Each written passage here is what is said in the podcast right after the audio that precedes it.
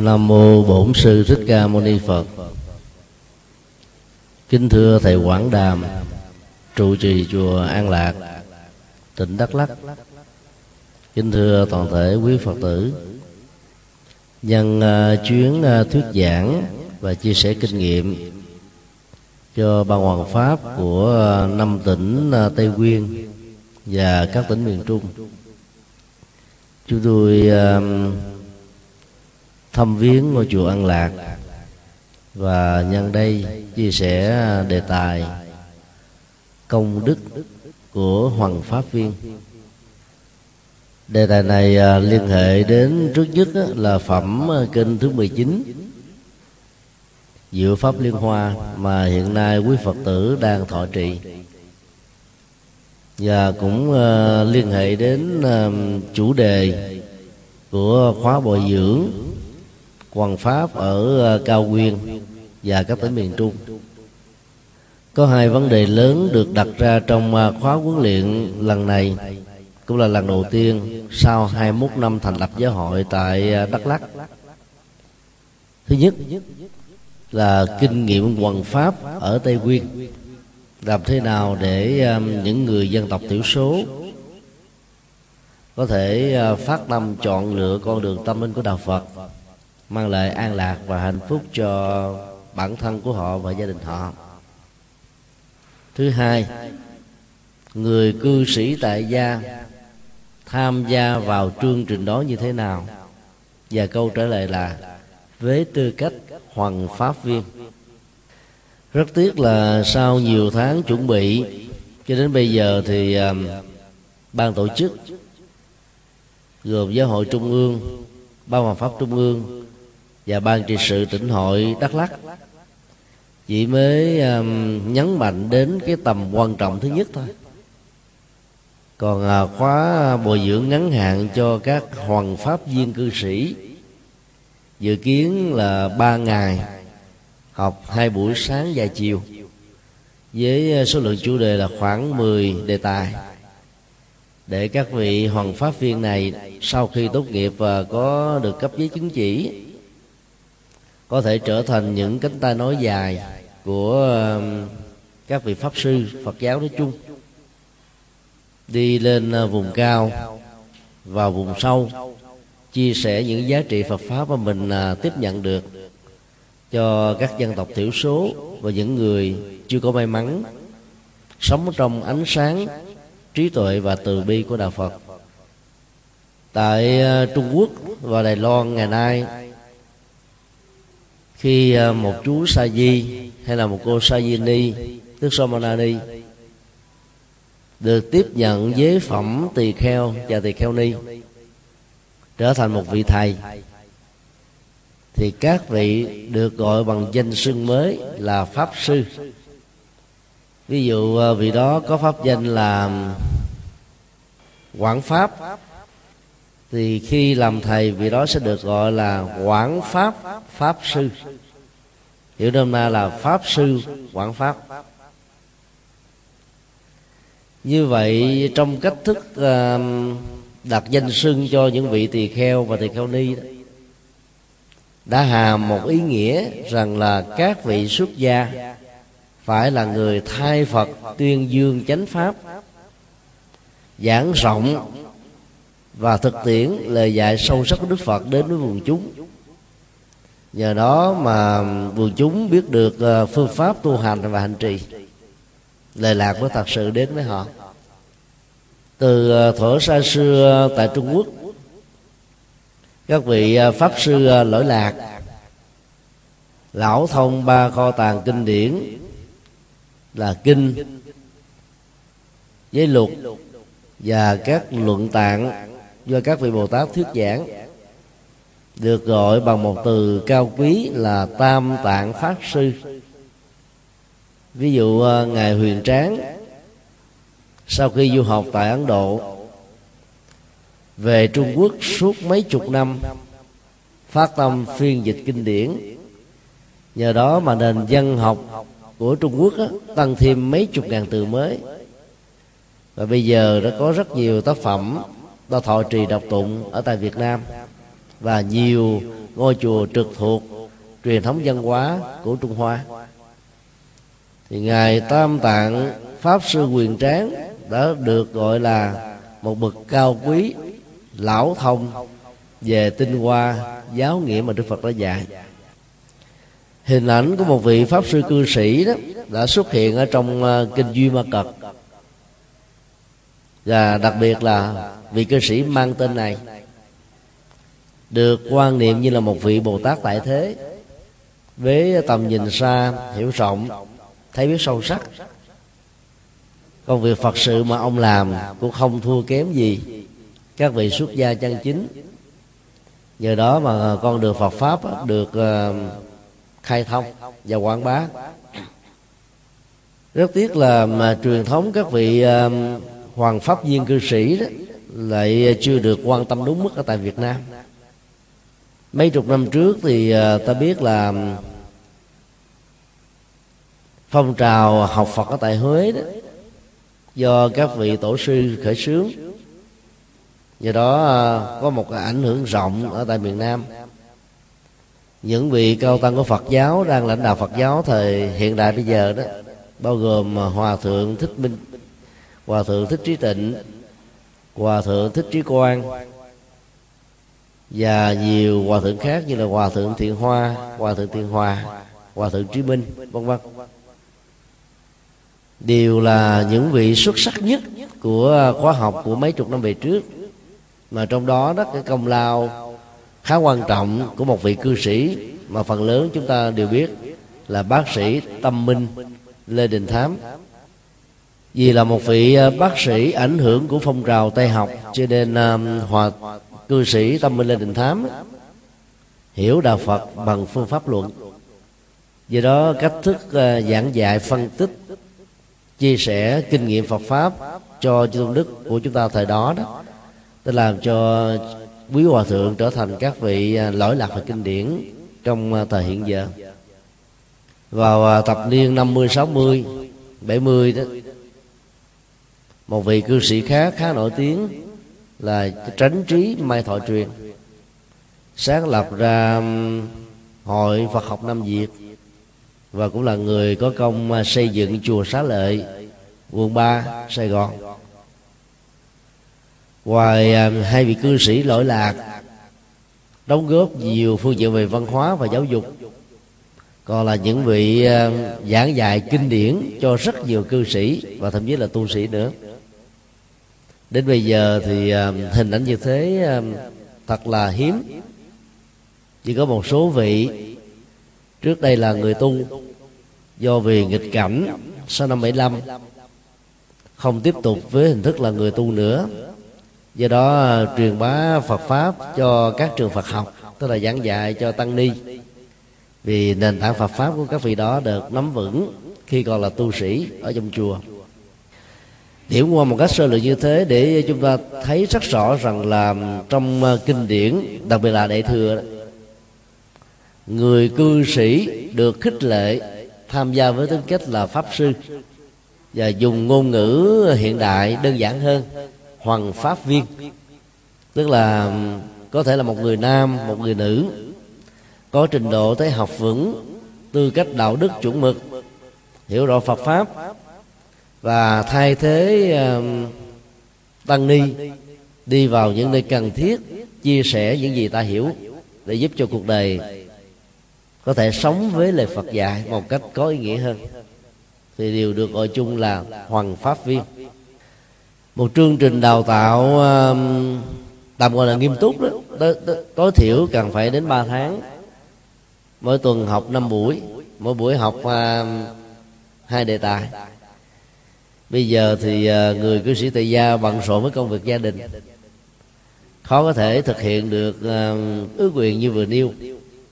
Nhưng ít ra nếu ta học và nắm vững được khoảng chừng à, 12 cho đến 15 đề tài, dẫn nhập về đạo Phật một cách căn bản đó, thì trên cơ sở đó chúng ta có thể hướng dẫn người khác vào đạo. Để có thể hiểu sâu sắc hơn về Phật pháp đó, thì đó ta hướng dẫn người đó đến với các chùa thông qua các lớp giáo lý và các giảng đường nói chung. Trong uh, năm tỉnh tây nguyên đó, thì có thể nói uh, đắk nông là tỉnh mới thành lập chậm nhất. Và có cái tầm hoạt động của phật giáo là kém nhất. Hiện tại thì ờ, cả tỉnh chỉ có 16 ngôi chùa 20 tăng ni vì mới được tách tỉnh cách đây 5 năm nhân sự ở vùng đất nông có sẵn khi còn trực thuộc là đắk lắc đó. Cũng chừng đó mà thôi, cho nên không đủ túc số để thành lập thành à, ban trị sự tỉnh hội phật giáo đắk nông. Do đó à, ban đại diện phật giáo cấp tỉnh đã được hình thành. Mới năm ngoái đó, thì ban trị sự mới thật sự ra mắt. Ở à, ngay cả tỉnh đắk lắc này mặc dù đạo phật đã có mặt gần à, cả trăm năm. Nhưng à, số lượng à, tín đồ Phật giáo cho đến bây giờ thì thì chỉ có khoảng 130.000 người. Thiên Chúa giáo đó, khoảng 170.000 Tin lành 180 mấy nghìn. So với cái thời điểm mà hai tôn giáo này có mặt tại tỉnh Đắk Lắk thì à, có thể nói là Đạo Phật có sớm hơn. Còn à, thi Chúa giáo thì có mặt theo phong trào di dân của chính phủ Ngô Đình Diệm. Tin lành à, thì trước năm 75 cũng đã có một số, sau năm 75 thì phát triển mạnh hơn. Như vậy nhìn chung đó, dân số phật tử phát triển kém ở các vùng tây nguyên. Có khoảng gần năm chục dân tộc thiểu số tại năm tỉnh tây nguyên đắk lắc đắk nông, gia lai, con tum và lâm đồng. Trên tổng số gần à, 5 triệu người. Và đây cũng là các tỉnh có mật độ dân số thấp nhất như nước Việt Nam. Vì những điều kiện khó khăn của vùng vùng cao, phương tiện giao thông khó khăn và mùa nắng nóng đó thường à, kéo dài cho nên à, vụ mùa thu hoạch đó rất là khó so với những cái à, vùng đồng bằng khác ở trên đất nước Việt Nam. Số lượng tăng ni tại tỉnh Đắk Lắk cho đến bây giờ chỉ có khoảng à, 150 vị. Gấp 5 lần chùa giác ngộ chúng tôi đang ở. Bé xíu 600 mét vuông, có ba chục thầy. Số lượng à, tăng sĩ Phật giáo trên toàn quốc hiện nay là khoảng 45.000 nhưng uh, mật độ phân bổ nhân sự đó thì có chỗ quá dư thừa như các tỉnh Sài Gòn, Bà Rịa Vũng Tàu và Đồng Nai. Chiếm mật độ tu sĩ cao nhất ở trên toàn nước. Còn các tỉnh vùng sâu vùng xa như thế này thì ờ, số lượng ờ, tu sĩ cần thiết để phụng sự Phật pháp đó, thì quá ít. Do đó chúng tôi rất là kỳ vọng trong thời gian ngắn sắp tới đó, tỉnh hội tại đây sẽ hợp tác với giáo hội trung ương, thành lập ra các cái khóa đào tạo ngắn hạn hoàng pháp viên để giúp cho quý cư sĩ phật tử có tấm lòng và có trình độ hiểu biết đó, có thể trở thành là một cánh tay nói dài của đạo Phật. Để trở thành là hoàng pháp viên không khó lắm. Nó chỉ cần có trình độ căn bản về thế học là lớp 12 học và tìm hiểu Phật pháp một cách nghiêm túc trải qua một kỳ thi và đậu được cái kỳ thi đơn giản thì ta có thể trở thành là người chia sẻ lại những gì mà mình đã được học. Như vậy là mình học 10 chia sẻ là tám chín hoặc có người có sáng tạo có kinh nghiệm ở ngoài thế gian ở trong các lĩnh vực ngành nghề của mình thì việc chia sẻ như thế không mấy là khó khăn lắm đâu. Chỉ khi nào chúng ta hình thành ra một cái mô hình à, hoàng pháp viên cư sĩ đó thì đạo phật mới thật sự là mạnh một ngôi chùa có thể có một ngàn tín đồ, hai ngàn tín đồ, ba ngàn tín đồ. Chỉ cần à, mười 10% số lượng tín đồ trở thành các nhà hoàng pháp viên, thì như vậy ít nhất ta có được 100 người làm công việc như chính thầy trụ trì của ngôi chùa đó. Và 100 người này đó là ở nhiều vùng làng xã khác nhau cho nên à, trở về địa phương của họ đó họ trở thành một ngọn đuốc của Phật pháp. Như vậy là đạo Phật chỉ trong vòng 5 đến 10 năm lan tỏa khắp những cái vùng ờ, trung bộ hay là cao nguyên trung phòng như là đắk Lắk này. Hiện tại thì ờ, các băng giảng phật pháp đã được lưu bố một cách rộng rãi trên toàn quốc.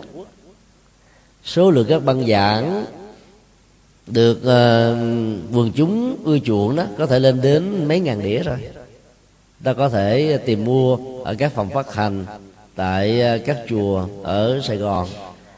Hoặc ai có phương tiện internet tại nhà nó có thể lên các trang web để download xuống. Và do vậy, ngoài những bài khóa mà mình học được đó, ta có thể tham khảo ở trên mạng. Do đó thông qua việc phân tích nội dung của phẩm ờ, pháp sư công đức thứ 19 chúng tôi rất kính mong quý vị lưu tâm cái điểm vừa chia sẻ để mạnh dạn phát tâm trở thành hoàng pháp viên. Một tuần đó quý vị có thể có hai ngày nghỉ về hành chánh. Thay vì ta dành trọn thời gian cho sinh hoạt gia đình vợ chồng con cái thì quý vị có thể cúng dường hai tiếng ba tiếng để làm công việc bằng pháp. Như à, những nhà truyền đạo của tinh lành. Trước khi ra lập nghiệp đó, thì họ đi làm công quả một vài tháng, thậm chí vài năm. Lấy cái đó làm phước báo công đức. Cho nền tảng hạnh phúc lâu dài của họ. Và có nhiều người ờ, mạnh dạn đi vào trong vùng sâu, vùng cao để truyền bá ờ, tin mừng và tin lành. Trong khi đó, đạo phật đó thì có những học thuyết này từ kinh điển bali cho đến kinh điển đại thừa. Nhưng số lượng người làm công việc đó thực tế đó thì chẳng là bao như vậy là ta mới trở thành phật tử trên lý thuyết nhiều. Còn à, phật tử trên phương diện thực hành đó thì à, quả thực là còn xa với thực tế nhiều lắm.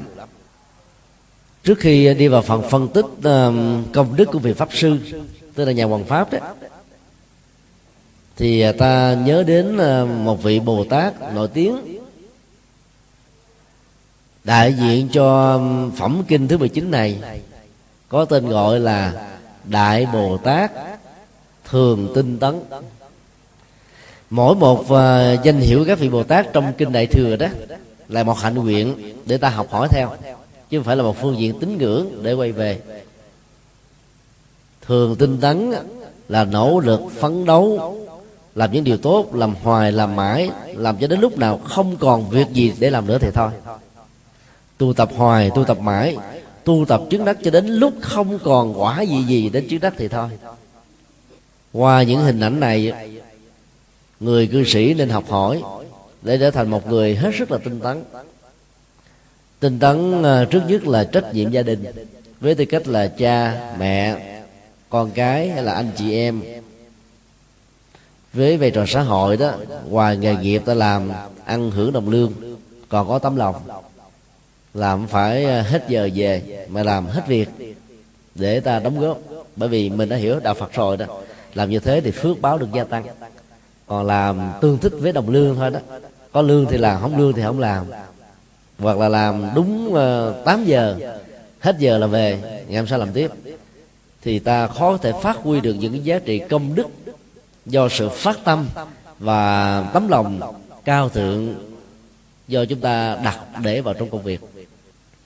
Như vậy học theo hạnh thường bắc kinh thì người cư sĩ tại gia và trách vụ gia đình, trách vụ xã hội còn có trách vụ với đạo pháp. Cho nên ờ, con người của mình trở nên năng hơn, có ý nghĩa hơn, làm được nhiều việc hơn. Nhất là ở tuổi xế chiều từ 60 trở lên, xã hội cho phép ta về hưu mà vẫn hưởng được một lương ờ, căn bản để tồn tại. Nếu không làm việc gì hết ở tuổi đó đó, thì cảm giác buồn chán cô đơn dễ xuất hiện lắm. Và cái này nó kéo theo bệnh tật cho nên um, quý cô chú ở tuổi đó đó cố gắng là dấn thân về các hoạt động xã hội và các uh, hoạt động của um, ngôi chùa nói chung.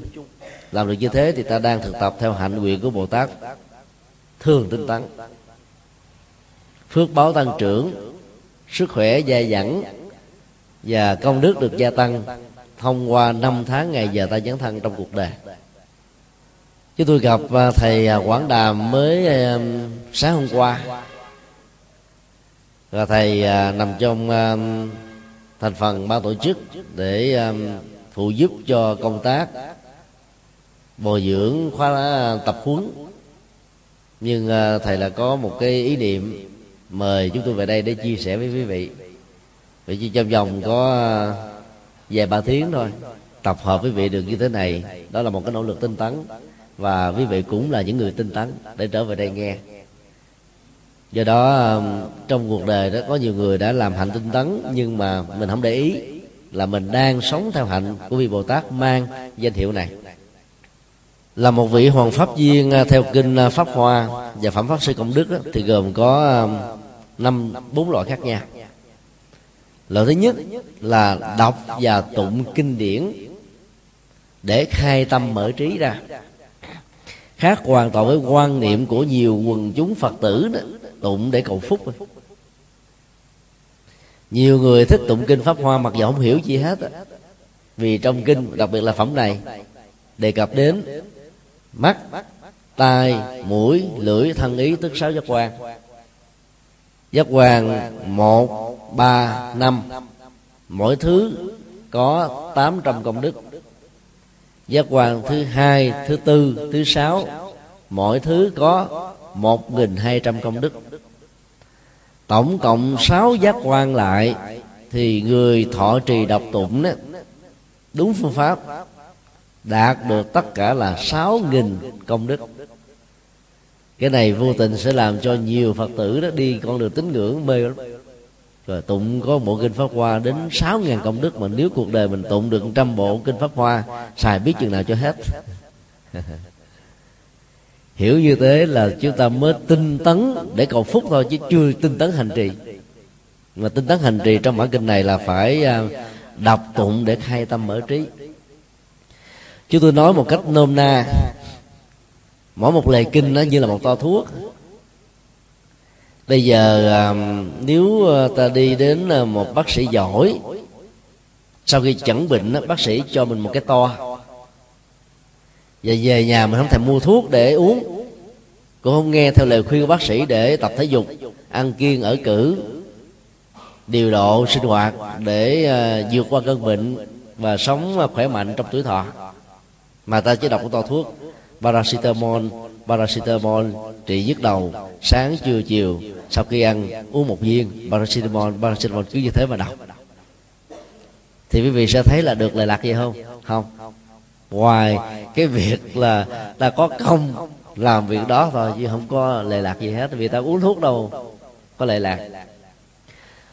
Dĩ nhiên là kinh điển nó có cái phần khác với cái to thuốc bên ngoài. Ở chỗ đó là khi đọc kinh á, lòng tôn kính của người đọc kinh sẽ được thể hiện một cách trọn vẹn đối với phật, pháp và tăng. Cho nên trước chúng ta có được cái phước cung kính này.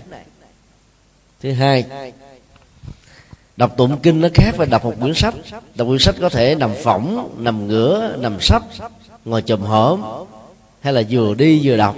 Nhưng mà khi đọc tụng một bản kinh đó, thì mình phải ngồi ngay ngắn, tâm yên lắng và quên hết tất cả mọi chuyện đề nhờ à, sự à, thành kính như thế cho nên ta có thể hiểu được lời kinh một cách rất là sâu sắc. Do đó à, các to thuốc tâm linh này sẽ giúp cho mình giải quyết các vấn nạn trong cuộc đời. Nó buồn nó đau nó sầu nó buồn trước đây chưa biết á thì ta giận trực tiếp và trả thù lên đối tượng đã tạo ra chúng. Hoặc là ta giận cá chém thớt một cách uh, vô duyên cái người a làm mình đau, nhưng mà mình không trút đổ lên được người a thì mình đi kiếm người a phẩy, a cộng, a một, a hai, để chúng ta thể hiện. Và do đó ta gieo những cái nghiệp xấu khác. Còn bây giờ học kinh, ta hiểu rất rõ rồi. Ai dạy dột lắm mới giữ nỗi buồn, nỗi đau trong lòng của mình. Và người thông minh, hiểu được kinh điển là phải buông chúng. Quý trọng sức khỏe, quý trọng sự bình an của mình. Và hiểu trong việc đọc trì kinh điển như thế được gọi là vị pháp sư rồi.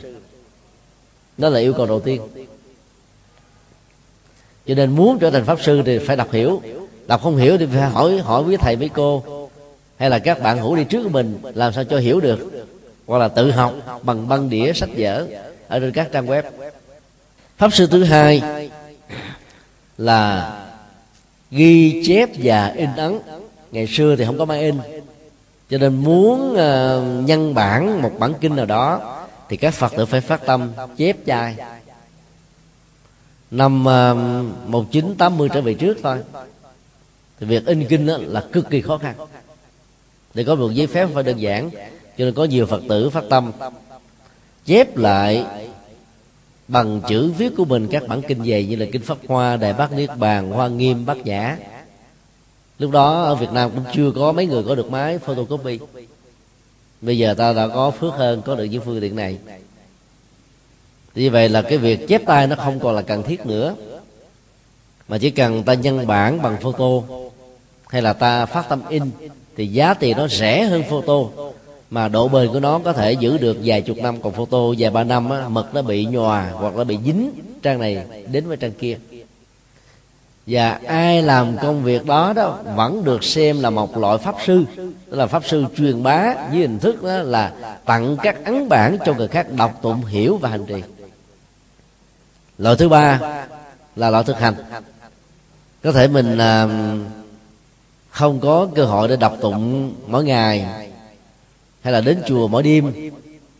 Nhưng à, ta nghe ý tưởng sâu sắc ở trong từng phẩm của kinh á thì mang ra đời sống mà áp dụng. Trải nghiệm đó bằng uh, kinh nghiệm của bản thân mình. Điều nào chưa làm được thì ta phấn đấu làm được. Cái đó là dạng pháp sư sâu sắc hơn. Bởi vì uh, thực tập đến đâu ta có được an lạc và hạnh phúc đến đó. Ví dụ uh, đọc đến cái phẩm kinh này thì ta nhớ phải trở thành bồ tát thường bất khinh ở trong gia đình. Đối với uh, người cô thảo cháu hiền đó thì hành động thường uh, thường tinh tấn này được gọi là hiếu kính phụng dưỡng trách nhiệm với cha mẹ. Như vậy là đem kinh điển ra ứng dụng liền ngay tức khắc thì cái đó được gọi là một vị pháp sư. Dạng thứ tư là truyền bá. Đi vào trọng tâm của hoàng pháp viên. Tức là ta học một cách có phương pháp nắm vững rồi ta suy nghĩ thêm sử dụng kiến thức về các dữ liệu đời sống mình có đó để hoàn truyền. Nhờ đó um, ta hiểu được đạo phật một cái sâu sắc và giúp cho người khác hiểu được tương tự như mình. Mà muốn trở thành hoàng pháp viên như vậy đó, thì người đó phải có tấm lòng mà không có bỏng sẻn kiến thức. Có rất nhiều người rơi vào thói quen bỏng sẻn đó. Tức là mình biết cái gì mình giấu, hoặc là dạy thì mình dạy chừng 10% phần trăm, hai phần trăm thôi. Còn bí kíp võ công, mình à, giữ đó sợ người ta hơn mình. Ai có tâm như thế thì không làm hoàng pháp được hoàng pháp á, mình biết ở đâu là phải chia sẻ đến đó và hạnh phúc trong việc chia sẻ với người khác. Như vậy là trở thành một hoàng pháp viên thì tâm trở nên rộng lượng tánh tình trở nên à, thoáng mở và ta trở thành là con người dễ dàng tiếp cận để có thể chia sẻ những kiến thức mang niềm vui hạnh phúc cho cuộc đời và cho con người nói chung. Thì khi làm được như thế đó ta sẽ có được sáu sáu nghìn công đức con số 800 hay là 1200 đó là con số ờ, tượng trưng cho số trọn vẹn. 6.000 cũng là con số trọn vẹn. Ta đừng có hiểu theo nghĩa đen là tụng như thế có được sáu, tám trăm công đức của con mắt, xài sao hết. Ở trong ờ, tiếng Sanskrit mà bản kinh này được dịch ra đấy, thì chữ guna nó có hai nghĩa. Nghĩa một là công đức, nghĩa thứ hai đó là chức năng mà theo chúng tôi đó, trong ngữ cảnh này ta phải dịch là chức năng hơn là công đức. Thông thường mình có các giác quan, mắt thấy, tai nghe, mũi ngửi, lưỡi nếm, thân xúc chạm, ý tưởng tượng. Ta không phát huy hết được các tính năng của nó. Thỉnh thoảng ta nghe nói đến các nhà ngoại cảm. Có năng lực thấu thín tức là nghe rõ, hay là thấu thị, nhìn xa. Biết được các hài cốt ở dưới lòng đất, ta ngưỡng phục nhưng đó chỉ là một cái phần khai thác.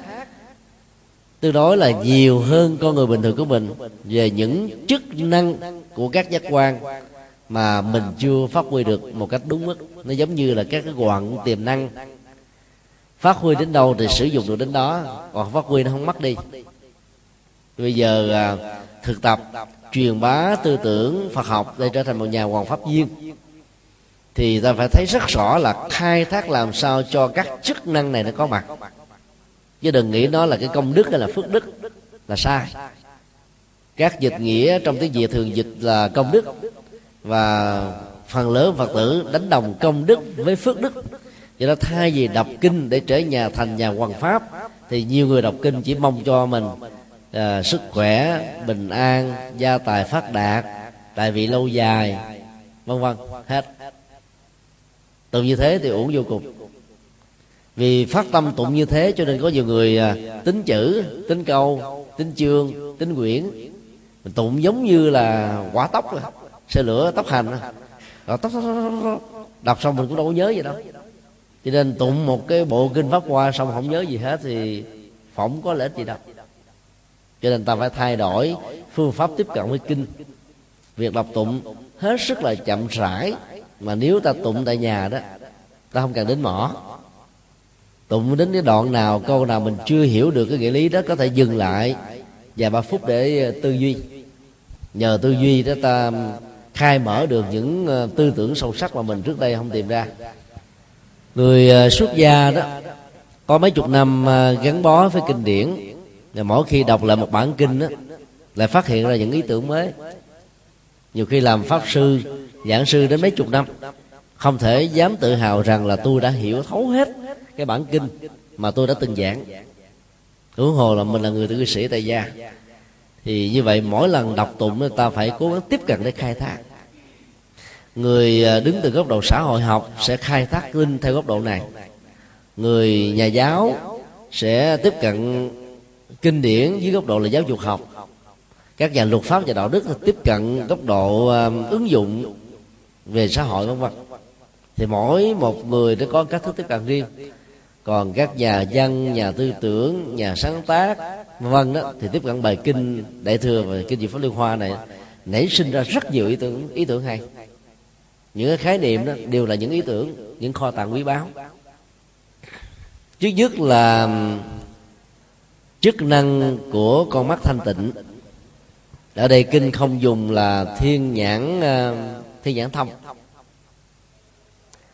Thiên nhãn là nhìn thấy được nhân quả của tất cả chủng loại sinh vật bao gồm con người ở trong tương lai. Nghĩa là ta có thể thấy rõ các đầu tư lời nói việc làm và hành động của bản thân mình và mọi người. Trong 10 năm sau, 20 năm sau, 100 năm sau hay là ở kiếp sau nó sẽ có kết quả gì? Lợi hay hại, tốt hay xấu, tiêu cực hay tích cực. Khác nhau là ở cái tầm nhìn. Nếu ai đã từng à, chơi cờ tướng hay là cờ thế giới đó thì người chiến thắng thường là người biết tính được cái nước cờ thứ 10 trở đi. Còn phần lớn là ta tính khiển cận lắm. Đi một nước biết một nước đi hai nước biết hai nước. Do đó ta bỏ lỗi rất nhiều cơ hội thì đọc bộ kinh diệu pháp liên hoa này thì ta sẽ có cái con mắt nhìn xa thấy rộng. Đầu tư trong kinh tế, đầu tư chỗ nào là thành công chỗ đó. Trong à, việc à, phát triển gia đình, xây dựng hạnh phúc cho con cái, ta chỉ cần à, có kinh nghiệm về mắt thanh tịnh thôi. Là nhìn chú rể tương lai, cô dâu tương lai là mình biết người đó. Có hợp với con, em của mình hay không? Về mạnh dạng tạo điều kiện cho chúng đến với nhau mà không cần phải đặt để theo cái cách thức là áp buộc vân vân. Cái đó là cái chức năng của con mắt thanh tịnh. Ở đây à, bản kinh nêu ra um, con mắt thanh tịnh sẽ giúp cho người nhận thức đó, hiểu rõ vấn đề trên ba góc độ. Thứ nhất là nghiệp duyên thứ hai là nhân duyên thứ ba là quả báo.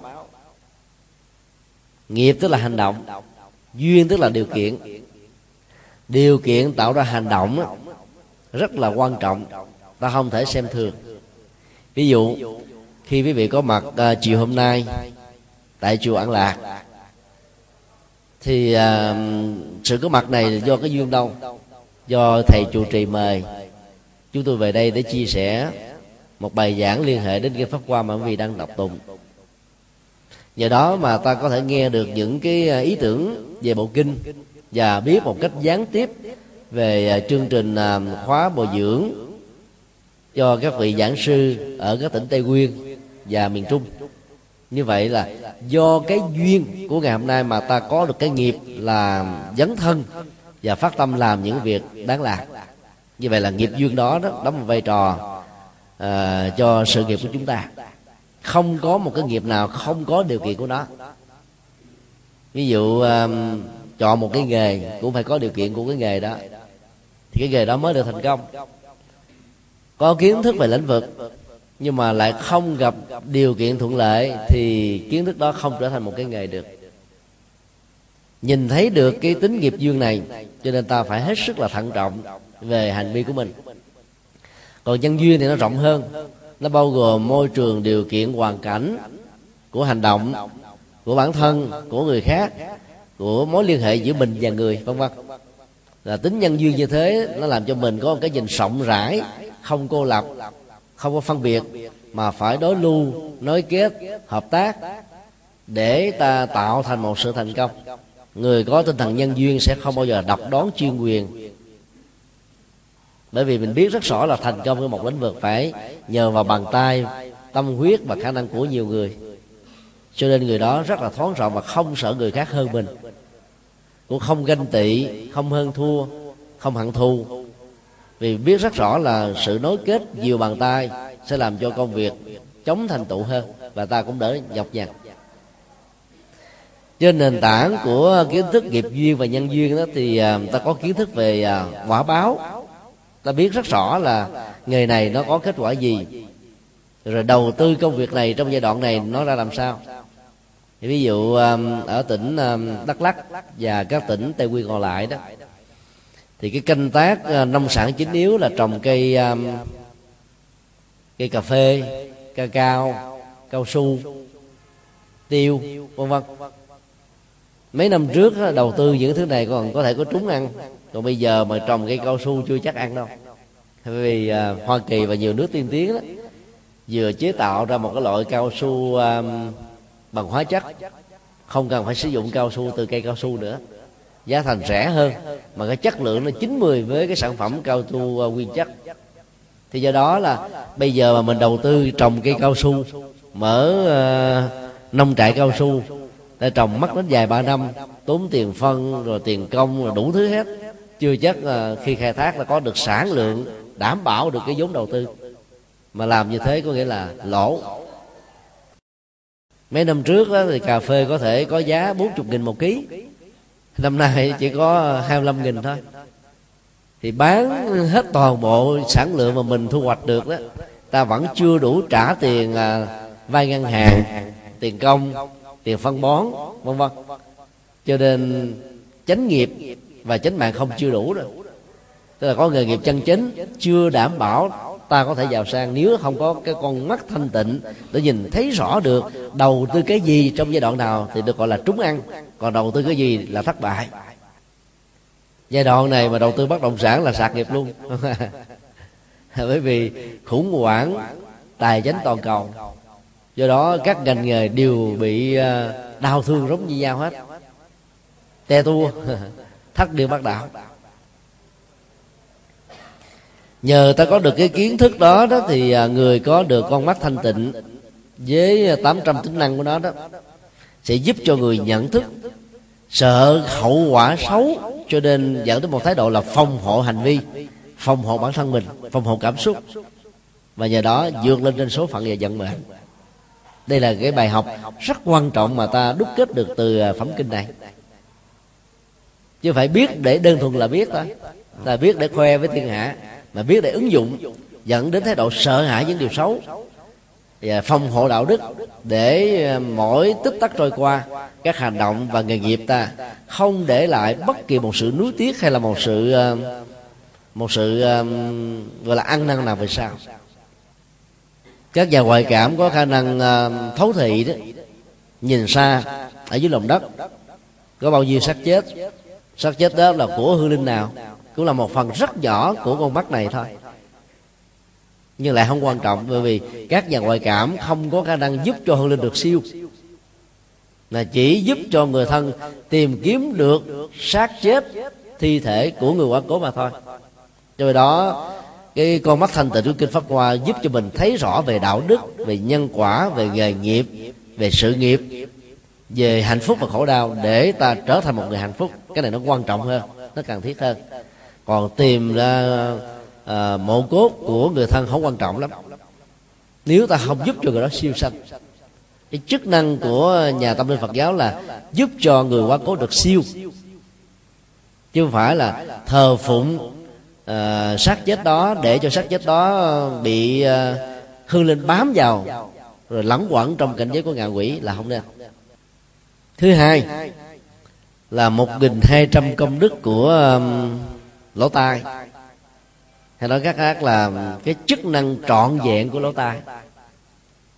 Người nào mà sử dụng điện thoại di động nhiều hoặc là nghe cái headphone đó lấy ờ, cái lo nhỏ gắn vào lỗ tai nhiều đó sau một thời gian sau đã bị lãng tai. Cho nên bình thường là ta phải sử, sử dụng ờ, lo rộng rãi như thế này thì không sao. Còn có những cái tình huống nào ở nơi công cộng đó mình không muốn làm phiền làm ồn với người khác thì ta dùng đến cái um, headphone. Thực tập và trở thành là hoàng pháp viên thì ta sẽ có được những cái chức năng trước nhất á là mình à, có được cái nhận thức thấu rõ được đâu là loại ngôn ngữ thiện ác đâu là ngôn ngữ hợp pháp và phi pháp của người phát phát ngôn. Cái lỗ tai nó có cái khả năng nhận gì được cái đó phần lớn chúng ta không biết là người ta nói ngọt mặt có chết rồi hay là ngọt mặt thiệt. Ta nói ủng hộ mình trước mặt mà sau lưng lại chống đối hay là ủng hộ thiệt? Hay là lời nói, tâm tưởng và việc làm của người phát ngôn đó có đồng nhất với nhau hay chỉ là ngoại giao? Rất nhiều người trong chúng ta không nhận diện được điều đó. Là bởi vì lỗ tai của mình nó bị mờ ám. Cái mờ ám này không phải là bị cất rái bên trong, nó đóng bít mình nghe không được. Hay là bị lãng tai, ù tai mà là vì ta không phát huy được cái tính năng nhận thức sáng suốt của nó. Làm thế nào để để phát huy được cái đó? Kinh dạy là khai tâm mở trí trên nền tảng của kinh điển. Ta nghe cái gì? Lời nói, lý do, đó là biện hộ thực hay là cái nguyên nhân chính đáng? Ta nói để à, cho mình à, cảm thấy à, được lân lân trong sự tăng bốc để ta lừa đảo mình hay là ta nói bằng tấm lòng? Người có à, lỗ tai thanh tịnh không thể nào bị lừa đảo. Cho nên à, dẫn đến một cái phán đoán chính xác. Và như vậy đó tất cả những người làm công tác tư vấn công tác uh, luật sư vân vân đều phải là người có được cái lỗ tai thanh tịnh để ta không có nghiêng về phía bên này chống ở phía bên kia chỉ vì tiền lương hay là cái vụ án cho ta được cái khoản lời rất lớn mà ta phải phụng sự cho cái tốt thôi không có đổi trắng thành đen, đổi đen thành trắng, mà phải có tấm lòng và lương tri. Vì vậy tấm lòng và lương tri từ cái lỗ tai nghe, đối với các nghề tư vấn, các nghề tâm lý, các nghề luật, được sự hỗ trợ từ việc thọ trì kinh này rất lớn. Thứ hai, chúng ta có thể à, nhận diện được thái độ và động cơ phát ngôn của người khác. Có nhiều lời nói à, trung ngôn nghịch nhĩ như là có giá trị cho sự xây dựng. Thì đừng vì thế mà buồn, tự ái, mặc cảm, ác kiến, thành kiến. Mà hãy xem, chúng có giá trị để ta thực tập và nói theo. Dân gian thường nói là giáo đa thành oán, tức là dạy người nào nhiều, quan tâm đến nào nhiều, nhắc nhở nhiều nếu cái người kia không hiểu biết được á, thì sở trình là quán trách lại cái người đã có công giúp đỡ. Do đó phương tây mới có lời khuyên đó, đừng nên khuyên ai nếu quý vị không được yêu cầu. Bởi vì không được yêu cầu mình nói ta nghe ta chán lỗ tai. Và chưa ta đã tin đó. Còn được yêu cầu thì nó ta sẵn lòng để lắng nghe. Và nhờ lắng nghe cái lời khuyên đúng sẽ giúp cho người đó vượt qua được những cái khó khăn. Nói chung. Điều thứ ba chức năng của lỗ tai thanh tịnh đó, sẽ làm cho mình à, biến tất cả các loại âm thanh trở thành là âm liệu pháp. Thỉnh thoảng khi mình bị uh, căng thẳng kinh do công việc sức ép của việc làm đó, quý vị thử mở một cái loại nhạc thiền du dương nhẹ nhàng thư thái lắng yên đó. Không cần có lời. Ta hít thở nhẹ nhàng thật là sâu và theo dõi hơi thở ra và vào. Ta ý thức về à, thân phận của mình đang ngồi đang đứng đang đi đang nằm. Ta hiểu rất rõ cái tâm trạng đang diễn ra. Ta buông xả và không giữ chúng lại và ta để cho các âm vang đó tác động vào trong cái màng nhĩ. Thì trong vòng 5 phút thôi, nếu quý vị tập trung với một sự thư lắng, mọi căng thẳng tan biến hết. Chứ đang buồn đừng có dạy gì mà đi à, mở nhạc à, thất tình ra mà nghe. Nghe xong rồi muốn tự tử luôn. Đó là ta đầu độc. Có nhiều phụ nữ đang buồn mà cứ mở nhạc thất tình ra mà nghe. Hay là người đang bị đau tim? Ta bị tai biến mà mở nhạc hip hop, nhạc rực, nhạc róc nghe cái nó tai biến bệnh nó đảo tiếp. Cảm xúc nó dâng trào mạnh quá. Ở đây đó thì à, người à, thực tập, cố gắng làm sao vận dụng cái lỗ tai thật là tốt để cho tất cả mọi âm thanh của con người, của các loài động vật, cho tao hiểu rõ hết tâm trạng của người đó trong lúc phát ngôn này như thế nào. Để à, quán chiếu nó như là một pháp âm ví dụ nhà như nào mà là bên cạnh là, là cái máy máy dệt cái tiếng cái xích xích xích xích xích xích xích xích xích xích ít nhất là 16 tiếng trong một ngày nếu ta không có cái cách là quán chiếu để bị vượt qua trước sau gì cũng bị khủng hoảng à khủng hoảng bởi tiếng ồn đấy theo đó quý vị có thể quán tưởng cái tiếng xịn xịt xịn xịt xịn xịt này giống như tóc tóc tóc tóc hoặc là ben ben ben ben cái quán tưởng gì đó. Như vậy, nghe cái tiếng xịt xịt xịt xịt mà mình không bị nhức đầu là có niềm hân hoan. Bởi vì ta không có sự lựa chọn khác. Bây giờ mà yêu cầu cái nhà kế cận đó dọn đi chỗ khác, làm sao được? Cho nên phải làm quen và hài hòa với nó bằng cách là quán tưởng. Từ một cái âm thanh không dễ ưa, nó trở thành là âm thanh phương pháp hỗ trợ cho tâm linh của mình được nhẹ nhàng thư thái và lắng nghe. Thứ ba là đối với cái mũi. Thì có tám tầm à, chức năng. Tức là ý muốn nói về cái số lượng trọn vẹn đầy đủ thôi. Chức năng đầu tiên đó là có thể nhận biết được đâu là loại mùi, mang tính cách là hương liệu, và đâu là loại mùi có tính chất xú uế cái mùi nào ta cũng phân biệt được hết. Nghe rõ chứ không bị ngạt mũi. Do vậy ta nhạy cảm và đánh biết được những thứ ờ, sẽ diễn ra trong tương lai. Ví dụ như ờ, um, là chó đó có cái khả năng khú giác rất là mạnh. Đánh uh, đánh dấu được trong một cái phạm vi đường kính bán kính là một vài cây số là chuyện thường chó mà chó uh, trong uh, quân quân uh, quân sự đó nó cũng có lon giống như là người đại tá chó đại tá chó thiếu tướng chó đại tướng cũng có nữa. Cái mỗi một lần phi vụ mà nó đi thành công ví dụ phát hiện ra chỗ nào có ma túy xì ke hoặc là bắt được những tên tội phạm khét tiếng đó, thì nó được thăng lon giống như là con người. Tại vì nhờ cái lỗ mũi của nó nó đánh mùi ở các phi trường nước nào cũng vậy, đều có những con chó này.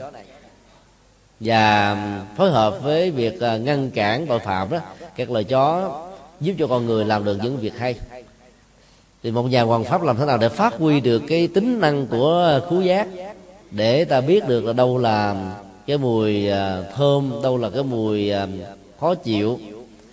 Ở dĩ nhiên ở đây nó được hiểu đó là mùi hương thơm đạo đức và mùi xú huế về các hành vi xấu ta nghe ta biết được hết nghe một người nào nói là mình biết là người này là làm cái nghề tốt hay nghề xấu mà cái lời nói của người đó là vì động cơ tốt hay xấu ta phân phân định được liền để ta ngửi được cái đó và ta không bị lừa không bị uh, uh, chạy theo những cái uh, bất thiện mình yêu quan trọng hơn là người có cái khả năng này có thể nhận diện được các cái mùi của các chủng loại động vật mùi con người mùi người nam người nữ mùi của à, chư thiên, tức là con người ngoài hành tinh.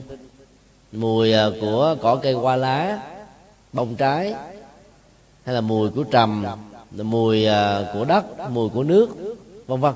Là hầu như cái gì mình cũng nhận diện được hết. Nhưng không để cho các mùi đó làm trở ngại lỗ mũi của mình. Với hình thức là chấp trước nó. Thông thường mình ngửi cái gì thì nó đều tạo thành một thói quen. Mà bản chất thói quen là một cơn nghiện ta dễ bị nghiện lắm. Ví dụ như có người thích uh, cái mùi hoa hồng mà không có nó là chịu không nổi. Ở uh, vùng ờ, tây nguyên này đó, thì cái mùi cà phê hấp dẫn lắm không ạ? À? uống cà phê với cái mùi đậm đặc ở đây đi vào sài gòn hay các tỉnh khác uống thấy nó nhạt nhẽo lắm không áp phê. Vì cái mùi đó nó bị pha chế nhiều quá. Cho nên cái mùi gì nó cũng trở thành là nghiện cả. Nhưng người có được cái tính năng này nó sẽ không bị nghiện bởi các mùi mà lại vận dụng được cái ờ, lỗ mũi đó để có thể ờ, làm cho ta biết được tất cả tâm niệm chúng sinh với cái giá trị thật hay là hư của nó. Để giờ đó ta không ờ, bị đấm nhiễm bởi vượt lên danh chúng các bác sĩ ngày nay mà giỏi đó muốn chữa bệnh giỏi thì có cái, cái khả năng khứu giác. Là nghe cái mùi của người đó là biết người này đang bị bệnh gan bị phổi bệnh bao tử hay là đang khỏe mạnh. Tất cả cái đó nó đều liên hệ đến lục phủ của tạng hết cho nên ta sử dụng cái tính năng đó để trị liệu y học. Thứ tư là lưỡi. Mũi và lưỡi nó liên hệ với nhau. Khi ta hít một cái mùi vào trong à, cơ thể, thì lưỡi bắt đầu tiết ra một dịch vị. Dịch vị đó có thể là ngọt, mặn, chua, đắng. Thích hay không thích? Thì hành giả thọ trì kinh pháp hoa cố gắng là gọi là quan niệm và biến tất cả các vị được tiếp xúc bởi cái lưỡi và dịch vị đó trở thành là vị cam lộ. Cam lộ có nghĩa là vị uh, ngọt liệm ấy. giống như là là là cam thảo vậy đó. Đang bị khang tiếng nghẹt mũi chỉ cần uh, ăn cái trái này vào là được khai thông liền cái lưỡi phải làm sao biến tất cả những cái um, vị đắng, vị cay, vị chua, vị chát trở thành là vị ngọt. Dĩ nhiên ở đây nó chỉ là một cái quán niệm thôi. Bản chất của vị nó không thay đổi được, phải không à như vậy là ai thực tập được điều này thì trở thành cái người rất là dễ ăn, dễ nuôi. Người kén ăn là do vì à, ta quan trọng quá đến cái vị. Và người kén ăn sẽ khó có thể ăn ngon lắm mà nhất là nếu người cái ăn đó biết nấu ăn nữa lại càng khó ăn ngon hơn. Đi tới đâu ai nấu cỡ gì đi nữa. Nếu không phải là cái vị mình thích là mà không cảm thấy áp phê. Đi du lịch uh, năm châu bốn bể đó nếu ai có cái chứng bệnh này thì không cách nào mà được hạnh phúc được hết á. Mỗi quốc gia nó có có văn hóa âm đặc riêng có cái mùi cái vị riêng. Cho nên ta phải vượt qua được. Và xem tất cả cái đó là cao lương mỹ vị mới để mình thưởng thức thì à, những cái mùi cái vị khó chịu ta vẫn có thể cảm thấy nó ngon được. Vấn đề không phải đơn giản là nằm chỗ đó mà nằm ở chỗ đó là dầu tiếp xúc với cái lưỡi bất cứ một cái vị gì. Hành giả tu tập kinh pháp hoa không bị nhiễm nấm vào nó có người thích à, mặn cho nên ăn cơm ăn canh đồ kho gì muối nhiều lắm. Không muối thì nước tương không nước tương thì nước mắm mà ăn ờ, chất mặn nhiều quá chắc chắn trước sau gì cũng bị bệnh gan. Ê, xin lỗi bị bệnh ờ, thận thôi như vậy là tuổi thọ sẽ bị giảm. Còn ai ăn cái vị cay nhiều quá trước sau gì cũng bị uh, đau bao tử lét dạ dày vân vân. Tất cả những cái vị đó nó đều ảnh hưởng tốt hoặc là xấu đến những cái lục phủ ngũ tạng của chúng ta hết á. Cho nên làm chủ được cái vị nghĩa là có cái gì tăng cái đấy không có phân biệt ngon dở và tất cả cảm giác đều làm cho mình có thể thoải mái được hết. Thì đó dễ nuôi, dễ sống lắm. Cái tính năng của cái lưỡi thứ hai đó là quan trọng hơn, giúp cho người đó đó trở thành là một nhà hoàng pháp. Nói một cái gì đó có giá trị rất là sâu sắc và cái người nghe đó có cảm giác là thích thú liền, nghe ấn tượng. Quý vị thử à, quan sát à, cái ngón à, ngón ngón ngón trỏ của mình á nếu ngón trỏ của người nào ở trên um, cái đốt cuối cùng nó cầm vóc vào cái ngón giữa thì người đó có khả năng là nói rất là lưu loát và nói thuyết phục rất là cao. Quý vị cứ đi tìm bất cứ người nào có khả năng à, nói diễn đạt hoặc là thuyết phục người khác đó, cái ngón đó một trăm phần trăm là nó công vào ngón giữa. Đó là ta sử dụng à, nhân tướng học về bàn tay để ta lượng định về cái khả năng nói. Còn bản kinh này đi sâu sắc hơn là có người trước đây không hề nói được gì hết, gặp người khác là run cầm cập mất tự tin. Nhưng mà khi thọ trì kinh, hiểu rõ được đạo lý rồi đó, trí tuệ phát sinh, thì lúc đó đó là ta sẽ sử dụng cái lưỡi này để nói những điều hay, lẽ phải, chia sẻ những giá trị tâm linh sâu sắc và giúp cho người nghe đó nghe một cái là họ hăng quan phấn chấn, làm việc lành liền. Như người vị làm phật sự đó, họ đâu có tiền đâu nhưng mà họ sống bằng cái tâm chân thật. Cho nên nói tới đâu, vận động tới đâu là người ta nghe, tin tưởng và hưởng tới đó. Cho nên các việc đều được thành tựu. Cái chức năng này quan trọng hơn. Tâm được khai thông thì cái lưỡi được khai thông. Tâm còn sợ sệt, lo âu, phiền muộn, mất tự tin. Thì có làm gì nữa nữa? Cái muội cái nó cũng lập cập lập cập lập cập do đó, để trở thành nhà hùng biện ta phải làm chủ được cái tâm. Để trở thành một nhà thuyết phục, ta phải làm chủ được hành vi của mình, tức là lời nói, việc làm phải ăn khớp với nhau. Cho nên giàu có thể nói hết sức là đơn giản. Nó có vài ba câu thôi mà người ta vẫn nghe. Quý vị biết là thượng tọa minh phát ở chùa ông quan không? Thượng tọa là một vị à, tăng sĩ rất trẻ vào à, giai đoạn cách đây à, 10 năm 20 năm lúc đó thì kinh tế khó khăn lắm, làm từ thiện hết sức là vất vả. Nhiều à, chùa là không có đủ khả năng để mà xây cất trùng tu. Chỗ nào mà được thượng tọa hứa khả cái thì tọa đi vận động dễ lắm. Chúng tôi chứng kiến vận động mấy lần nè tọa cho đệ tử à, của tọa mời các phật tử à, mạnh thường quân đến. Nói những câu đơn giản như thế này. Bà a, cho tôi 200 kg gạo. Bà b, cho 300 bộ đồ. Bà c, cho mấy mấy chục thùng mì còn bà d đó thì cho chiếc xe bà c gì đó. Mấy bà nói thầy ơi lúc này con khó lắm làm ăn không không không có khấm khá. Nói thầy con làm phân nửa thôi. Thôi ráng làm đi bà. Dạ dạ để con cố gắng. Mấy ngày sau có đầy đủ hết không cần phải dẫn nhập. Nói giá trị nói ý nghĩa đi làm ở đâu cho ai mục đích gì mà ta vẫn nghe răm rắp răm rắp mà có nhiều người khang khang cái cổ uh, hết nước miếng, nó hoài, người ta cũng không nghe. Vì không có được cái công đức của cái lưỡi chân chính. Cái lưỡi chân chính đó được tu tập bởi nhiều lời viết à. tôi mình không có bao giờ nói lừa nói dối ai hết nó toàn là điều tốt, điều lành thôi. Cho nên mang tới một cái thành quả là ta nói, dầu có thể nói rất là giản dị, không có hoa què, hoa mỹ gì hết mà người ta nghe để người ta hành theo. Dù mình nhỏ tuổi, mình nói người lớn, người ta cũng bị thuyết phục do đó phải cố gắng thực tập. Và các nhà quan pháp duyên phải là những người thế này. Có thể ta nói rất là mộc mạc. Nó đơn sơ thôi, không có gì sâu sâu sắc hết á. Nhưng mà người nghe, cảm thấy là đi vào trong tâm, trong tim à. Nhà hoàng pháp không cần nói hay, nhưng không được quyền nói sai. Nói đúng mà còn nói hay nữa thì à, thành quả nó là cao.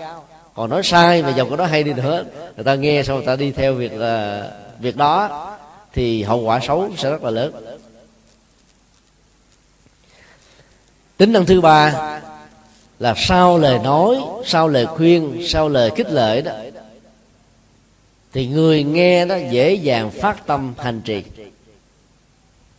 Có nhiều người cha có uy đức đó, nó ít thôi mà đứa con nó nghe nó sợ răm rắp nó làm theo à. Và các vị pháp sư à, hay là hoàng pháp gì có được chức năng của à, của cái lưỡi này đó thì cũng phải làm như thế ta nói làm sao để cho người ta thực hành chứ phải nói để người ta nghe cho nó vui tai, giống như ờ, kể chuyện vui hết. Đối với cái thân thì có 800 chức năng. Hay là một cái trọn vẹn, thì gồm có trước nhất là thân trở nên thanh tịnh, được hiểu là thân đó không rơi vào vi phạm, sát sanh, trộm cắp và tà hạnh trong các dục ngoài hôn thú đây là một cái phần à, thuộc về ba điều quan trọng của năm điều đạo đức đối với người tại gia. Thọ trì kinh điển mà mình không giữ những cái giới này đó thì mình không thể nào thanh tịnh tâm được hết á. Thân phải thanh tịnh trước. Các hành động của thân bao gồm là sự giết hại. Thì bây giờ đổi trở thành là sự chăm sóc mang lại hòa bình ban tặng sự sống phóng sanh thả phật cứu người giúp đề nếu bàn tay này trước trước đây đã từng ăn cắp, ăn trộm, giật dọc thì bây giờ nó trở thành là bàn tay dìu dắt, nâng đỡ, phụng sự. Nếu cái thân này trước đây đó là phụng phụng sự cho sự hưởng thụ các cái à, dục vọng của bản thân, làm đánh mất sự chung thủy, hạnh phúc gia đình, thì bây giờ cái thân này trở thành là phụng sự gia đình, phụng sự xã hội, với tinh thần trách nhiệm hài lòng với những gì ta đang có để ta giữ vững được tinh thần một vợ một chồng, ngăn chặn những cái chứng bệnh chết người truyền nhiễm vào đường tình dục và máu. Đó là hiv và s. Do đó, người thọ trì kinh pháp hoa là phải nhấn mạnh đến các hành vi vừa nêu để cho thân của mình được thanh tịnh. Chứ thân thanh tịnh không có được ờ, hiểu theo nghĩa đen là tắm, thật là sạch một ngày ba lần. Tắm bằng ờ, nước hương hay là ướp với lài, ướp với hoa sen như các vị uh, hoàng hậu cung tần mỹ nữ ngày xưa được vua sủng ái đó. À, cái hồ tắm của mấy bà là có nhiều cái hương liệu như thế để cho thân thể được thơm tho. Do đó nó chỉ là cái à, phần à, hỗ trợ đó. Còn cái thân thanh tịnh đó, phải là thanh tịnh bởi những hành động liên hệ đến cái hoạt động của nó. Điều thứ hai đó là thân thanh tịnh sẽ giúp cho mọi hành động có kết quả tốt ta làm việc gì nó cũng có kết quả hết á. Là bằng cái thân của mình. Tạo ra chánh nghiệp. Tạo ra chính mệnh tức là nghiệp chân chính. Chứ không có chỉ tay năm ngón. Người tu tập kinh pháp hoa là làm à, làm thực chứ không phải là dám suối trên nền tảng của giám đốc. Ta nói được là ta làm được. Ta tiên phong ở trong mọi lĩnh vực để những người khác bắt chước theo gương hành của mình để mà làm. Thì hiệu quả công việc sẽ rất là cao ở trong tứ nhiếp pháp á, đức phật có dạy đồng sự thì người lãnh đạo phải hòa mình với những người dưới trướng làm cùng việc với họ chịu sự nặng nhọc cực khó thì mình nói người ta mới nghe chia sẻ người ta mới cảm thông kêu gọi người ta mới hưởng ứng. Và do vậy là không có việc gì mà không thành tựu được. Đó là công đức của thân. Cuối cùng là công đức của ý. Rất là quan trọng. Trước nhất là hành giả hoặc là nhà hoàng pháp viên phải hiểu được vô lượng nghĩa. Chữ quảng đàm là tên vị thầy trụ trì chùa an lạc đó, nghĩa là mình à, nói một cách rộng rãi, thảo luận một cách là không gián đoạn về những cái điều hay lẽ phải, đúng không ạ? Mà muốn à, có được cái khả năng nói lưu lót như thế thì ta phải hiểu được cái à, vô lượng nghĩa. Một vấn đề mà mình có thể tiếp cận ở nhiều góc độ khác nhau và mỗi góc độ đó, nó cung cấp cho chúng ta một ý tưởng, một ý nghĩa. Và do vậy đó là ta sử dụng vào các cái lĩnh vực đòi hỏi đến cái tính cách à, sáng tạo, phát minh, sáng kiến, đóng góp của chúng ta. Và lấy ý tưởng này đi vào từng lĩnh vực ngành nghề trong xã hội đó, thì người đó sẽ được trọng dụng rất là nhiều, nhất là những quốc gia tiên tiến. Chất xám quan trọng lắm. Người ta bỏ tiền ra để mua chất xám. Còn ở Việt Nam mà nhiều nước nghèo đó là là là là, là làm chảy máu chất xám cho nên chất xám đi ra nước ngoài hết. Do đó phải thực tập là tiếp cận một vấn đề từ nhiều góc độ. Tiếp cận nó bằng cách nào? Trước nhất ta không nên có cái thiển cận và xem rằng là góc độ của mình là chuẩn xác nhất còn các góc độ khác là sai lầm.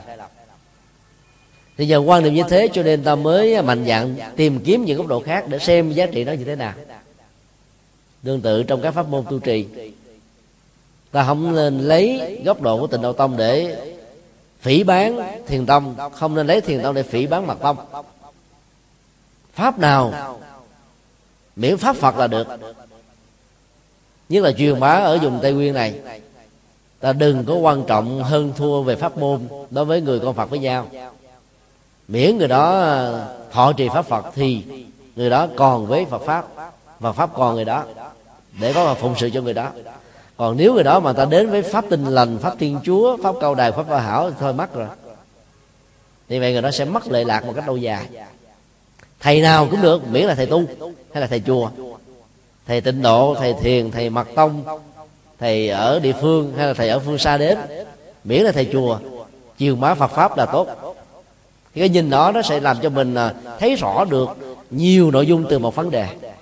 Nó khai thông, nó mở trí mình nhiều thứ lắm chúng tôi nêu một ví dụ. Ở trong kinh à, phổ môn, cũng à, thuộc về à, kinh diệu pháp liên hoa này, có một câu là, nếu ta niệm trì danh hiệu bồ tát quan thế âm một cách miên mật vào nước nước không nhấn chìm, vào lửa lửa không đốt cháy. Quý vị nhớ câu đó không? Quý vị tin nó là mô tả thật hay là mô tả biểu tượng? Có phật tử nó là mô tả thật. Những vị khác nghĩ thế nào? Ai tin rằng đó là mô tả thực như là một sự mầu nhiệm? Vì lòng từ bi của bồ tát quan thế âm thì xin vui lòng giơ tay. Gần như là hai phần ba.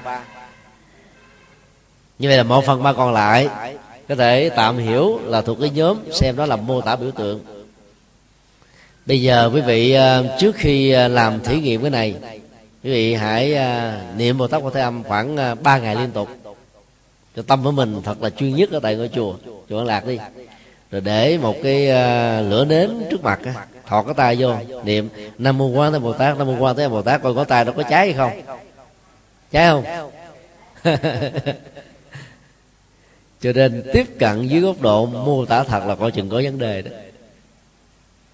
Bây giờ người nào không biết bơi mà xuống uh, sông cửu long sông đồng nai sông sài gòn ở cái quãng mà nó có chiều sâu từ ba chục mét trở ly quý vị cứ điểm nam mô quán thầy bồ tát, nam mô quán thầy bồ tát. Còn quý vị có bị chìm mà chết đuối, có bị rợp bẻ không? Có chứ. Không chừng bị cá ăn sớm hơn bị chết nữa. Nhưng tại sao có rất nhiều người đi vượt biên, không hề biết bơi mà không chết. Nằm lên đên trên biển cả. Từ ờ, ngày này qua tháng nào không chết. Cho đến lúc được một cái tàu nào đó ờ, vớt lên để đưa vào ờ, à, trung tâm. Là bởi vì cái nghiệp và cái phước về tuổi thọ của người đó gieo trồng nhiều nghề kiếp rồi. Nhờ cái việc niệm trì này cho nên cái năng lực phước báo thay vì theo năm tháng ngày giờ nó trổ 10 năm sau thì nó trổ ngay lúc ta cần. Giống như mình có tiền trong tài khoản đó. Thay vì mình để cái tài khoản đó là một năm mình mới rút tiền. Thì bây giờ là mới có 6 tháng rồi mình mình khó khăn quá cho nên mình đi rút sớm. Thì mình không hưởng được cái khoản dư của một năm nhưng mà ta vẫn hưởng được cái khoản dư ờ, theo cái kiểu mà tự do chứ không ạ? À?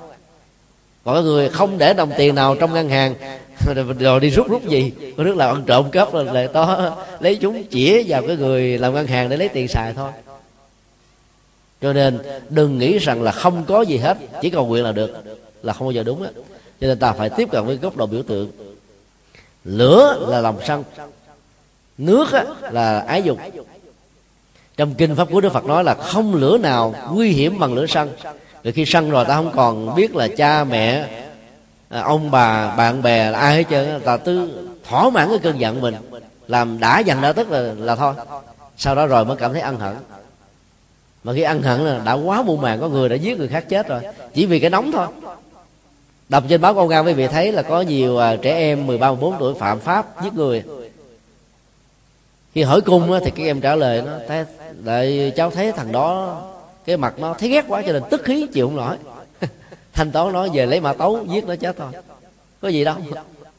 Nó đâu có đánh đập, nó cũng không có hành hung mình. Nó không có chửi bới gì mình mà nhìn thấy mặt nó nó chảnh chảnh. Nó đi, nó vẽ nó ờ, nghiêu ngao, nó chẳng coi trời đất ra ai, cho nên tức quá, muốn chứng tỏ là mình hơn nó. Đó là lòng sân. Và có nhiều người do cái sân nó khống chế, bỏ cuộc giữa chừng chửi bới cái người đối tác của mình rồi sau đó ờ, phá vỡ hết tất cả hợp đồng cũng được. Gọi lòng ái dục đó, nó làm cho mình chìm đắm trong sự hưởng thụ. Thay vì ta hài lòng với vợ, chồng ta đang có, thì nhiều người đi tìm trăng hoa ở những nơi khác, rồi cuối cùng làm khổ cho gia đình. Khổ luôn cả bản thân mình. Thì cái lửa, cái cái nước ái dục đó, nó làm cho mình là giàu cho chín suối mười đèo vào hang hùm biển sói mình cũng không sợ nữa lúc đó nó có cái kích thích đó nó làm cho người ta mạo hiểm và cảm thấy hạnh phúc trong sự mạo hiểm. Thì bây giờ mình niệm quán thế âm. Quán thế âm là nhận thức sáng suốt bằng cái tâm. Quán là bằng tâm. Thì ta sẽ thấy rõ là cái lửa sân này đang có mặt. Lửa ái dục, nước ái dục này nó đang trỗi dậy, cho nên ta chuyển qua nó, vượt qua được nó. Và làm như thế thì ta cầu được gì? Được đó là vậy đó đang có lòng sân thì niệm nam mô quán thâm. Ta nhớ rằng năng lực quán thế âm sẽ giúp cho mình hồi tâm phản chiếu, làm cho cái cơn nóng giận đó trở thành nguội lạnh. Đang à, ái dục sôi sục, đòi hỏi có thể vi phạm luật pháp, thì ta niệm nam mô quán thế âm để ta chuyển hóa cái lòng dục đó, ta trở thành một cái người bình thường, thanh tịnh, trang nghiêm. Đó là ít nhất là một nghĩa khác để ta tiếp cận. Còn kinh điển nhà phật mỗi một câu vậy nó nhiều nghĩa lắm do đó um, tu tập pháp hoài trước nhất là phát huy được cái khả năng là vô lượng nghĩa. Một vấn đề mình mình tiếp cận nhiều góc độ khác nhau thì nó có nhiều nghĩa khác nhau. Điều thứ hai là người có được khả năng vô lượng nghĩa đó thì cái tâm lúc nào cũng hướng đến ngôn ngữ chân chánh và nghề nghiệp chân chánh. Cái ý tưởng đó nó làm cho mình hướng tới cái đó chứ không hướng tới cái xấu. Giàu có được lệ lạc nhiều. Mà phi pháp là người đó dứt khoát không làm bởi vì à, người đó đã có được một cái lương tâm trong sáng. Thứ ba, tất cả mọi suy nghĩ của người đó luôn luôn hướng về cái tốt, cái thiện, cái đạo đức, cái chân chính, cái pháp luật và tâm linh có nhiều người mỗi lần à, phát tâm suy nghĩ cái gì đó là hướng đến cái lợi ích cho mình. Làm cái gì? Đầu tiên hỏi có lợi cho tôi không? Lợi à, 60% trăm hay là 40% nếu tôi 40% người ta 60 là tôi không làm. Đó là lòng vị kỷ còn ở đây đó là mình hướng đến cái lợi lạc, ở giá trị lớn hơn. Mình làm con quả, nay đừng mà làm, đâu có ai biết đâu, mình làm thầm lặng trong chùa. Tới lau chùa trước mấy tiếng đồng hồ rồi bà con phật tử mới đến để mà ngồi cho sạch đẹp. Có ai biết đến cái người lao đó là ai đâu. Nhưng mà người đó vẫn cảm thấy hạnh phúc vì mình biết rất rõ rằng tâm tưởng và sự phát nguyện làm cho chùa sạch đẹp, trang nghiêm đó là mang lại hạnh phúc cho người khác, thì mình được hạnh phúc ở trong sự trang nghiêm này do đó, người đó không có tâm cầu danh. Nghĩ tưởng đến Phật pháp để làm phụng sự cho cuộc đời. Và Phật pháp ở đây là phương tiện ờ, phụng sự chúng sinh. Do đó là người tu học Phật đó. Với cái tại gia thì người đó có trách nhiệm cao lắm. Trước đây đó mình có thể lơ lơ là là với ờ, quan hệ vợ chồng, với con em của mình. Bây giờ tu học Phật rồi, ta có trách nhiệm hơn, thương yêu hơn, chăm sóc hơn. Trước đây tánh mình khó khó chịu vô cùng nói một câu là quát, là tháo, là chửi, là bế. Bây giờ tu học rồi, tâm ta được điều tiết trở lại. Cho nên nguội lạnh, mát mẻ, hoan hỷ, dễ gần, dễ mến, dễ kính, dễ thương. Giao tiếp với ai cũng làm cho người đó có được nụ cười. Và cuối cùng đó, người đó có được cái à, năng lực chánh niệm. Không có bị quên mất, không bị lẫn lộn. Người già thường bị lẫn, thường bị lú. Là do vì ta thiếu sự tu tập ấy. cho nên à, sự lão hóa của à, của của cơ thể làm cho cái tính năng của bộ nhớ kém đi. Còn người có tu tập hành trì, như các hòa thượng, ví dụ như hòa thượng trí tịnh năm nay 93 tuổi, vẫn giảng kinh thuyết pháp, nói chuyện, kể chuyện, cho chúng ta nghe rõ ràng, rành mạch. Có thể ngồi nói với chúng ta 5 tiếng đồng hồ 6 tiếng đồng hồ cũng không sao hết. Vậy như tu tập. Mỗi ngày hòa thượng vẫn thọ trì kinh pháp hoa mà. Để đến từng tuổi 93 rồi mà vẫn không bỏ buổi nào.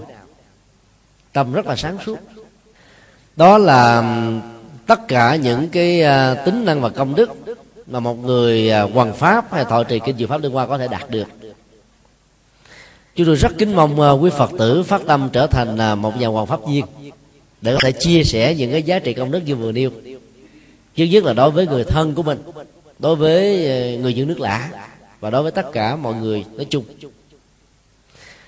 có một điều quan trọng đó, để có kết quả đó thì khi người ta chia sẻ Phật pháp đó đừng sử dụng ngôn ngữ Phật học quá nhiều. Quý vị có thể sử dụng kinh nghiệm và ngôn ngữ trong lĩnh vực mà mình trở thành sở trường và dấn thân. Miễn là nội dung của nó thống nhất với nhau là được. Thí dụ như à, nói chữ từ bi người chưa biết phật đâu biết từ bi là cái gì. Thì ta nói là tình thương sáng suốt và có trách nhiệm. Thì chữ tình thương sáng suốt ai không hiểu? Tình thương có trách nhiệm, ai không hiểu. Tình thương có trách nhiệm có nghĩa là giúp cho người đó nhổ được cái khổ đau và mang được niềm vui. Phải có cái tình thương sáng suốt thì mới giúp cho người khác mang được niềm vui. Như vậy là người ta nghe dễ dàng hiểu được hơn ai làm nhà giáo thì dễ dàng truyền bá Phật pháp lắm. Ở trong dân học dân gian, ý tưởng về nhân quả, nghiệp báo, luân hồi nhiều lắm. Và ta chỉ cần à, có cái ý thức làm việc đó là ta có thể chia sẻ được liền chúng tôi xin uh, kết thúc tại đây vì à, uh, 5 giờ 30 là phải bay rồi. Thời gian uh, thì không còn nhiều. Bây giờ phải đi về liền. Do đó rất mong quý vị thông cảm. Uh, chân thành cảm ơn đại đức chủ trì. Và kính chúc toàn thể uh, quý phật tử luôn được tinh tấn trong tu học.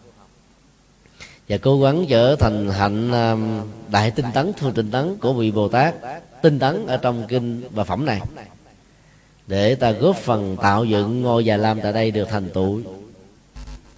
Dưới hình thức rất là quy mô. Để có nơi tu học cho tất cả con em và bản thân của chúng ta. Kính mời tất cả cùng à, đứng dậy.